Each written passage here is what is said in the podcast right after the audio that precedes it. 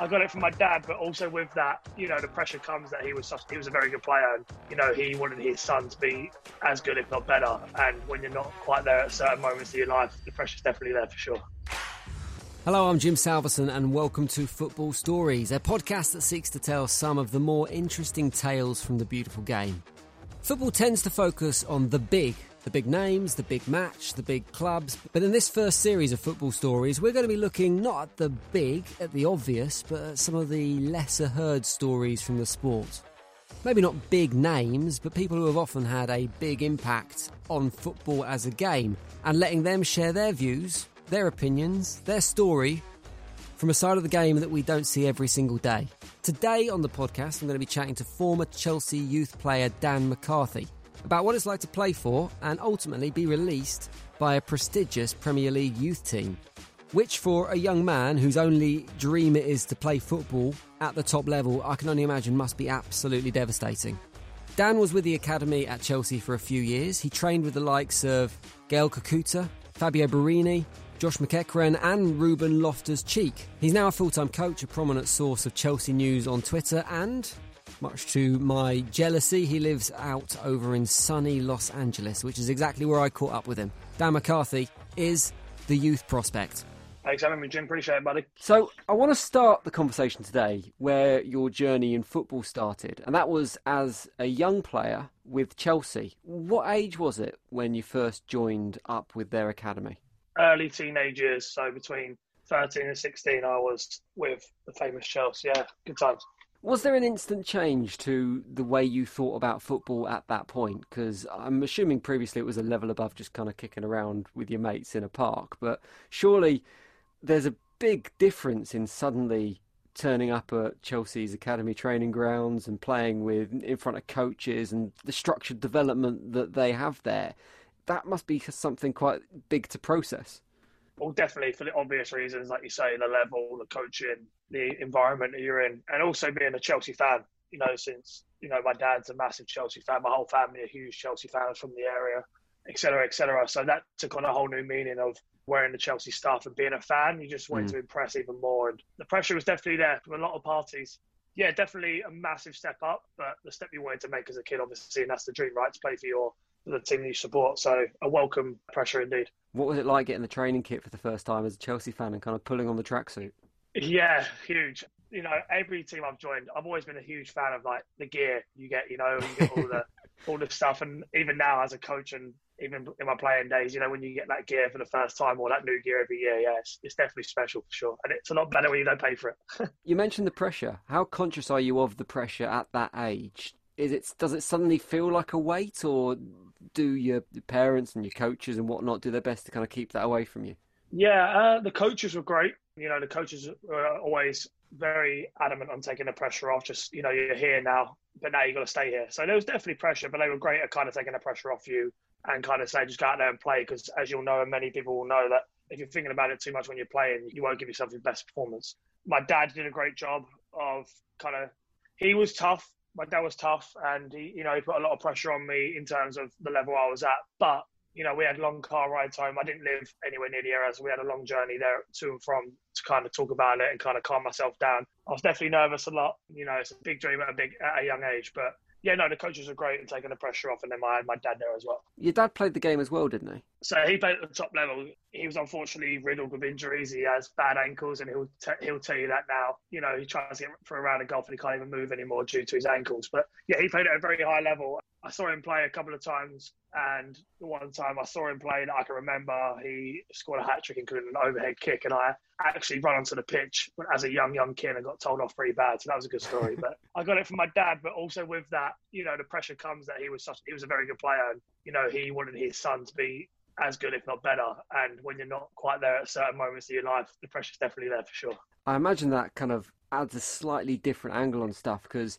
you see, particularly if you go and watch kids' games now, you see a lot of dads wanting to have their fledgling football careers, and everyone's had trials at some point in their life, haven't they? Fledgling football careers, they want to live those through their kids, and there's a certain amount of pressure there. I guess for you, if your dad's played at that high level, the pressure suddenly becomes because everyone wants to be better than their dad at something. So the pressure must be there to kind of live up to the standard definitely. And he, you know, we used to joke about it and banter about it, you know, like, oh, you'll never be as good as me, etc., etc. But what I will say is, whenever he came to watch me play, he was never that dad shouting or screaming or behind or near the coach. He was always in the corner on a, on a chair on his own, keeping quiet. You know, he'd have quiet words with me here and there just to kind of mm. give me tips and stuff, which was obviously very welcome from him. But he was never that pushy parent who was like, you got to, you know, you got to do this, you got to do that, or ever shouting. He always kind of left it until the car ride home, and it'd always be the whole, "Oh, well done, Dan. You scored four today. Why didn't you score five? So. in recent in recent years, there's been quite a few stories that have kind of bubbled up around recruitment practices at academy level, and how some scouts might use. I hesitate to use the word underhand methods, but certainly skirting around the rules in terms of recruitment. Did you see any evidence of that when you were going through the academy of people kind of offering benefits, if you like, to actually joining up, or was it all about the football? No, I wish I could give you some juicy gossip because I know it's hell for everyone. But you know, in terms of what I kind of saw and heard, not really, because in all honesty, I was very kind of shadowed from all of that kind of stuff. My dad mm. made it a very big deal of taking care of all of that. I kind of just played. You know, I, was yeah. just responsible for playing. In terms of like you know the benefits that you would get, such as like you know money for petrol or football boots and stuff like that. Yeah, that's evident, and that happens for sure. And you know, I have seen one situation where one kid was approached by about honestly, it must have been about twenty to thirty different academy coaches at the same time, and all kinds of shouts were being thrown out of what was being bought, such as a new car, and he was barely like wow. you know 14, 15. and. So yeah, I've heard like stuff like that, but in terms of myself or like anything really close to me, like a friend or anything, not really. But I'm you know, Jim, I'm sure it does happen. But I was very kind of shadowed from it because of, you know, like you said earlier, the pressures and stuff. You don't want to worry about that stuff too much. What's it like being a young star at an academy in the days you were there? There, because we don't often hear much about kind of how academies are now and how they've been in recent time. We hear the stories from the old pros about cleaning boots and sweeping out dressing rooms and getting taken round to star players' houses to decorate their front rooms or whatever it was. But I think kids now seem to be sort of young footballing children to be treated with a little bit more respect? Are they treated like the potential future superstars they are, or are there those elements that keep them grounded, like the boot cleaning? It was kind of phasing out. It would have phased out kind of when I was there. It was slowly starting to transition to what it is now. You know, the whole they get away with everything, and it's not as you know rough and tough as it used to be. I, I know there's still values there, of course, of like you know taking care of little jobs, but they're very very minimal now. Very very easy to kind of get by and to be done because they want all their focus to be on being a football player mm. um, and not worrying about you know cleaning Zola's boots at the end of the day. Even though you know the core values are there and it's a good idea, and I, I think it should still be there to somewhat point because I remember myself being a young kid playing at that level, and you do get big time naturally, and, you, and it's hard to stay grounded sometimes, and it's hard to stay humble when you know you're playing for your a top club, a top academy, and even the club that you support, and you've got your friends at school and your friends around you. You know, it's, it's tough. But yeah, it's, it's definitely a lot more easier now than it used to be, that's for sure. So at some point in your career, you went from being in the Chelsea Academy to being told that you weren't going to make it, that you weren't going to be taken to the next level. What was that moment like hearing that news? Uh, yeah, it's probably a reason why I haven't spoke about this level or let's step in my career too much because it was it was very very tough. It was always the goal, the dream to kind of get there. And then once I wish I knew this back then like I do now. They always say right, the easy part's getting there, the hard part's staying there. And mm. you know, naturally as a young kid, when you get there, you think, oh, you've made it, and this is it. And then you start training with the best of the best, and you start realizing that this is a whole other level, and you have to commit your life to it. So yeah, when I unfortunately found out it wasn't going to continue. It was pretty devastating. In all honesty, it kind of knocked me in terms of my whole career. I didn't really have much motivation to kind of go elsewhere after that because I felt like, you know, I didn't reach the top of the mountain where I wanted to be. And mm. so, yeah, very, very tough. Dad was kind of, I don't know if he saw it coming, but he was very kind of mellow about it. He kind of just kind of said, you know, there's always setbacks and this is going to happen. And it's not about how you get kicked down, it's about how you get back up. So, yeah, very, very tough. And any kid who's been through it, they'll tell you it's it's heartbreaking for sure. Is there any level of support that's offered you from the club at that point, or is it just that's it, you're not good enough, see you later? Is there any kind of like I, I don't know mental health support or anything like that that's offered at that stage? Yeah, I mean, not really. I don't know if that's just because it was me, and obviously I wasn't one of the guys you're talking about or reading about now, so maybe not. But and also back then, as you know, mental health wasn't as important or mm, prevalent as it probably is now. So I'm sure that might have changed since then. But in terms of support, you know, they kind of said that I was given coaches names and numbers and kind of opportunities did come from it, you know, for lower league teams and whatnot. In terms of whether you take them opportunities or not is up to you, I guess, and your family. But yeah, there was a little bit of support there, but maybe could have been more. But back then it wasn't as prevalent, you know. When you look at the players from the group that you would have been playing around at that time, and I'm sure there's a few that have gone through onto the big stage and big things, you, can you identify what separates them from those who weren't as successful? Obviously, talent is one thing and the natural ability is one thing, but are there any other qualities that you spot in there and go, okay, yeah, that, that was there from the start. I can see that now. Yeah, definitely. Pure dedication to the sport in every aspect, you know, in terms of diet, you know, even at that age, you'd be, you'd be very surprised mm. how, how well they take care of their bodies at such a young age. You know, I was young kid with a lot of friends, a lot of different group friends, and there'd be times where you do stupid stuff on the weekends, and you know, and, and the top players just wouldn't be doing that. You know, they'd be staying in, they wouldn't be doing that kind of stuff, and even small things like playing football at school and getting injured or little nicks, and then you go to training at night or in the morning, and it'll be you'd be feeling it. So definitely a dedication to the sport in all aspects is a big one. And in all honesty, back then the English game was very, very physical. And I'm sure you've seen or maybe you haven't, but you will if you looked into it. The pure physical size of these kids. I was one of the smaller guys, unfortunately, which was probably the main. Well, it was the main, main reason I was released because of size.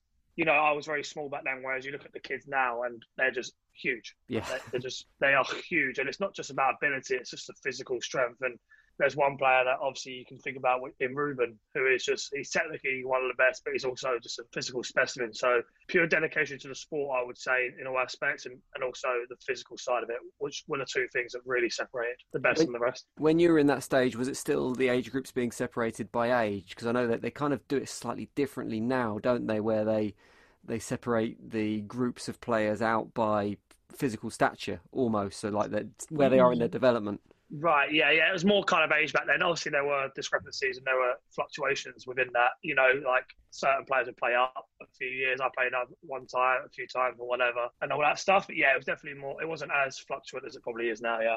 I think Chelsea get called out quite a lot for their stockpiling of youth players and the way they particularly bring players in from elsewhere around Europe and then either keep them in the reserves or farm out on loan when you were there, did it feel like there was ever a genuine route through to the first team? Could you see that progression in front of you? Personally, it was very, very tough. You know, I wasn't in that top 1%. You know, I was there and I was playing very well and I was there for a while and obviously kept coming back and I, I did pretty well. And it was really the size that stopped me from going really anywhere. But in terms of route to the first team, not really. It was tough back then. You know, we're talking mid 2000s. It, it was it was very tough you know, certain individuals, the ones and twos, would probably see it differently, but the majority of us maybe not. It was, you know, you always see the players and you, you kind of always dream and look over and be like, wow. But in terms of actually getting there, a clear path, I would probably say it's pretty tough. It feels like something that's happening less and less in football in the moment. You get those young players coming through, particularly to top teams like Chelsea and like Manchester City and Manchester United. It seems quite rare that you get that player that has come through the academy that the fans can relate to and they can go, that's one of our own, that's our guy playing on the pitch. Yeah, Why do you think definitely. it is that? Do you think there just isn't that level of development, or do you think that just the stakes are so incredibly high now for the Premier League that they can't take risks on the younger players? That's a good question. I would definitely say it's the stakes. You know, the development's there. You know, Chelsea's coaching staff and all them top academies coaching staff is incredible. I haven't got a bad word to say about any of the coaches. You know, the coaches are fantastic. The knowledge, the compassion was brilliant. You know, you're given the tools to prepare yourself to get there, and you know, you can't really make that as an excuse. I think you could be seen as maybe bitter or or anything like that if you say that, but. Mm yeah, like you say, in terms of the stakes, the stakes are just so high now. The money in the game, the expectations in the game, the turnover in managers in the game, even in the academy, you know, it's the pressure is extremely high, and you know, everyone loves that story of one of our own, and the fans love it and relate to it. And as a fan myself, and growing up going to the games, season tickets and whatnot, you kind of want to be that guy too, of course. But they they don't, you know, it's a business to it, Jim, as you know, and mm. the business side doesn't see that as much as the the fan side, so they have to take care of dot the i's, cross the t's, rather than the actual passion and the actual you know feel good story about it. If you get what I mean. I guess we saw a kind of an element of the youth coming through last season with Chelsea and Frank Lampard's first season in charge. The transfer ban forcing their hand slightly and them having to dip into the youth academy and bring through some of these prospects that have been in the wings for a while. As a Chelsea fan and as someone who's come through the academy, that must have made you quite proud to be able to see that.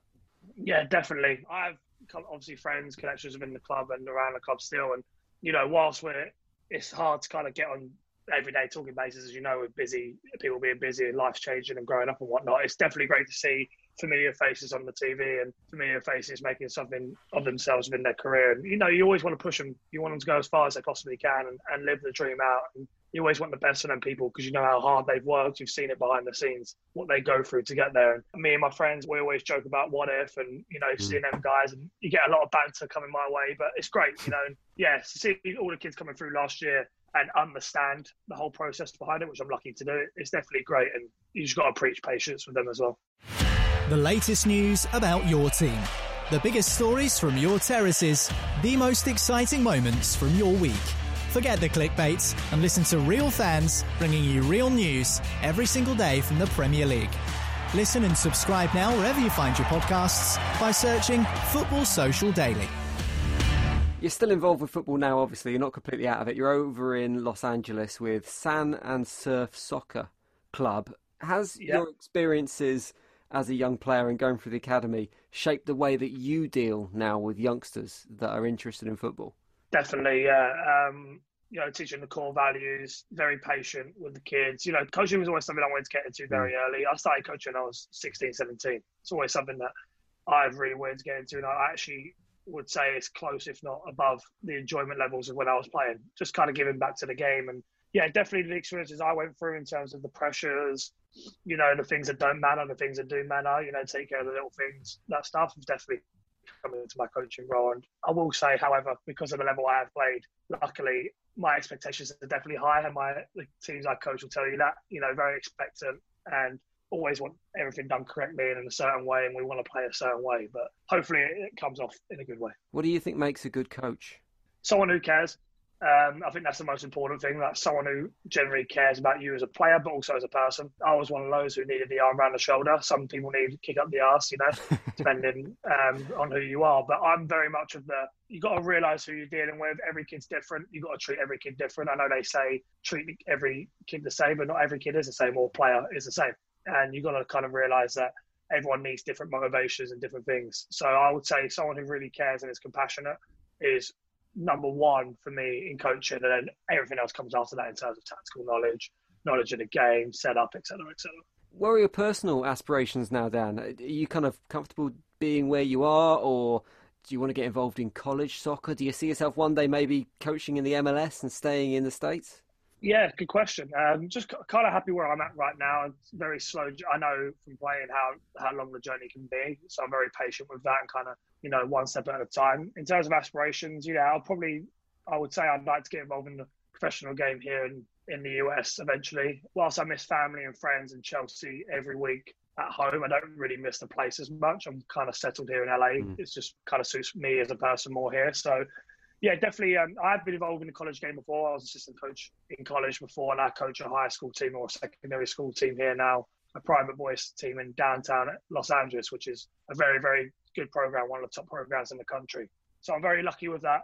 So I'm very happy there. Yeah, and eventually we'll get into the program in terms of if it's the MLS or not. We'll see. But yeah, want to stay involved in the game as long as possible. What's the quality like with the these kind of younger players coming through at the moment? Because I think the for, for, for, a long time, the MLS has been this up and coming place of football and kind of a, a, sleeping giant, if you like, because of the size of the population as much as anything else and the facilities that are available. But we don't see a massive amount of evidence of that talent coming through. Is it? Is it still developing?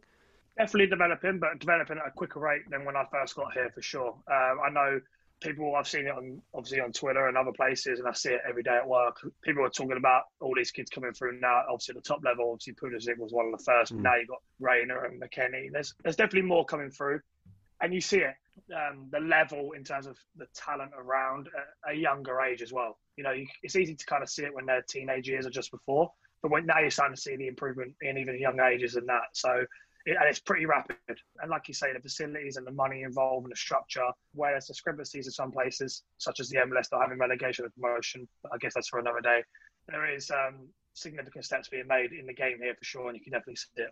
The other string to your bow in terms of football is I'm going to use the term you're a bit of a Chelsea ITK, but I know you absolutely hate the term ITK and don't particularly like being associated with it. So I use it with caution. Right. But essentially, you, you share news and info on the club that you get from your various sources and you, you kind of you keep your finger of the pulse of what's going on at Stamford Bridge essentially. Does that come from a place of wanting to still feel connected with your football club, do you think? It's a good question. Yeah. Um, I've always been connected, luckily, you know, from playing, from having friends, family, whatever in the club.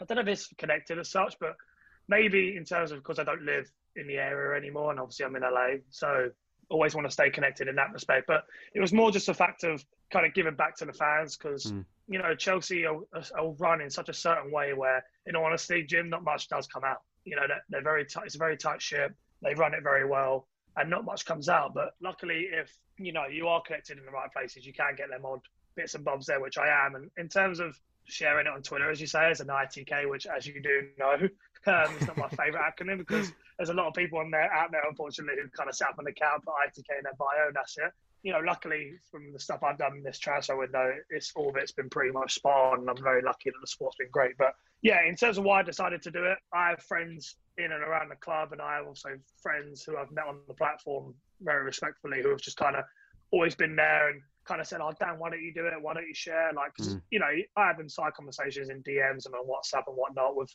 very connected people, and it's always like, "Oh, you're spot on. Why don't you share it?" It's like I didn't want to be that guy, you know. I don't want to be known mm. as that ITK. And it's just recently this transfer window where I was kind of like, you know what, a couple of opportunities came my way, connection stayed strong. Why not kind of give back to the game, give back to the people and there as much as I can do, and as respectfully as I can do to kind of help out myself and also the Chelsea fans. Yeah as you say, there's various levels of people who seem to have insider knowledge. Sometimes it just involves putting ITK in your Twitter bio, and sometimes you've actually got connections. But there's various people that do this stuff at other clubs. For you, what's the deal with it? How does it work? Is it kind of is it direct contact with the people involved? Is it hush whispers, or is it sometimes clubs or agents kind of wanting stories to reach the public domain that maybe the official channels are kind of steering clear off a little bit? I would say the latter is more of a high, probably above my level in terms of agents wanting, because that is true that agents do want certain stories coming mm. out and certain things to be posted for obvious reasons. Like you saw the the whole Thomas Partey thing to Arsenal and Chelsea. And his dad now saying that you know he wanted, he really wanted to go to Chelsea, and and his agent was it was very common knowledge if you're connected that his agent was offering Thomas to Chelsea, Juventus, and other clubs, and really wanted him to go there. So that does happen. But in terms of where I'm kind of at. Yeah, it comes from direct sources to the club, direct sources around the game, and some sources are better than others, some connections are better than others. And what I try to always do is cross-reference two, three, four people that I know to always make sure, because you know it only takes one gaff on the platform, and that's your reputation, or that's you have gone. So I always try to be extra careful with it. If I hear one thing, I don't go straight on Twitter and tweet it out. I always kind of want to confirm it with the source where it came from and always cross reference with two, three, four other guys who I know around the club, which I'm lucky to do. You know, if you have just one guy, it's great.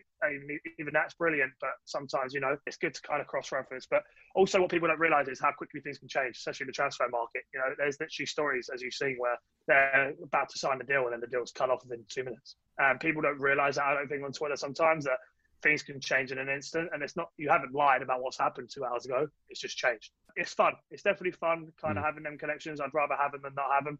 And I'm very lucky to have them.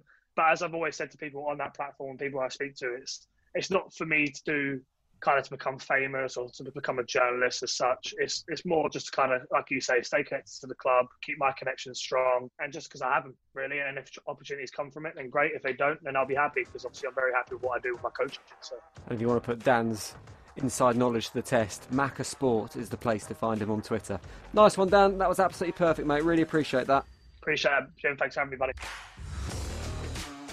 That's it for this episode of Football Stories. Cheers, Dan, for chatting. You can find more from him on his Twitter account, as he mentioned, Macca Sport on Twitter there, particularly if you're a Chelsea fan. Loads of breaking news and transfer gossip and whatnot And you can hear more from me on Football Social Daily. That's Sports Social's daily Premier League podcast. To find that, search Football Social Daily wherever you find your podcast for the latest news, gossip, views in podcast form every single day of the season. Also, there's more from me on the rest of the Football Stories series, including if you want more insight on youth football and player development in the Premier League, then I recommend you listen to the conversation I had with former City youth coach Steve Eyre. Really interesting chat with him and some great stories about a certain Mr. Phil Foden too. Make sure you click subscribe on this podcast, and if you enjoyed today's pod, please leave us a review wherever it is you listen to podcasts and help others enjoy the pod too. Click subscribe because season two is coming soon in the new year. Thanks for listening. Football Stories is a sports social production and part of the Sports Social Podcast Network. Hosted and produced by Jim Salverson, with additional production support and imaging from Ant McGinley.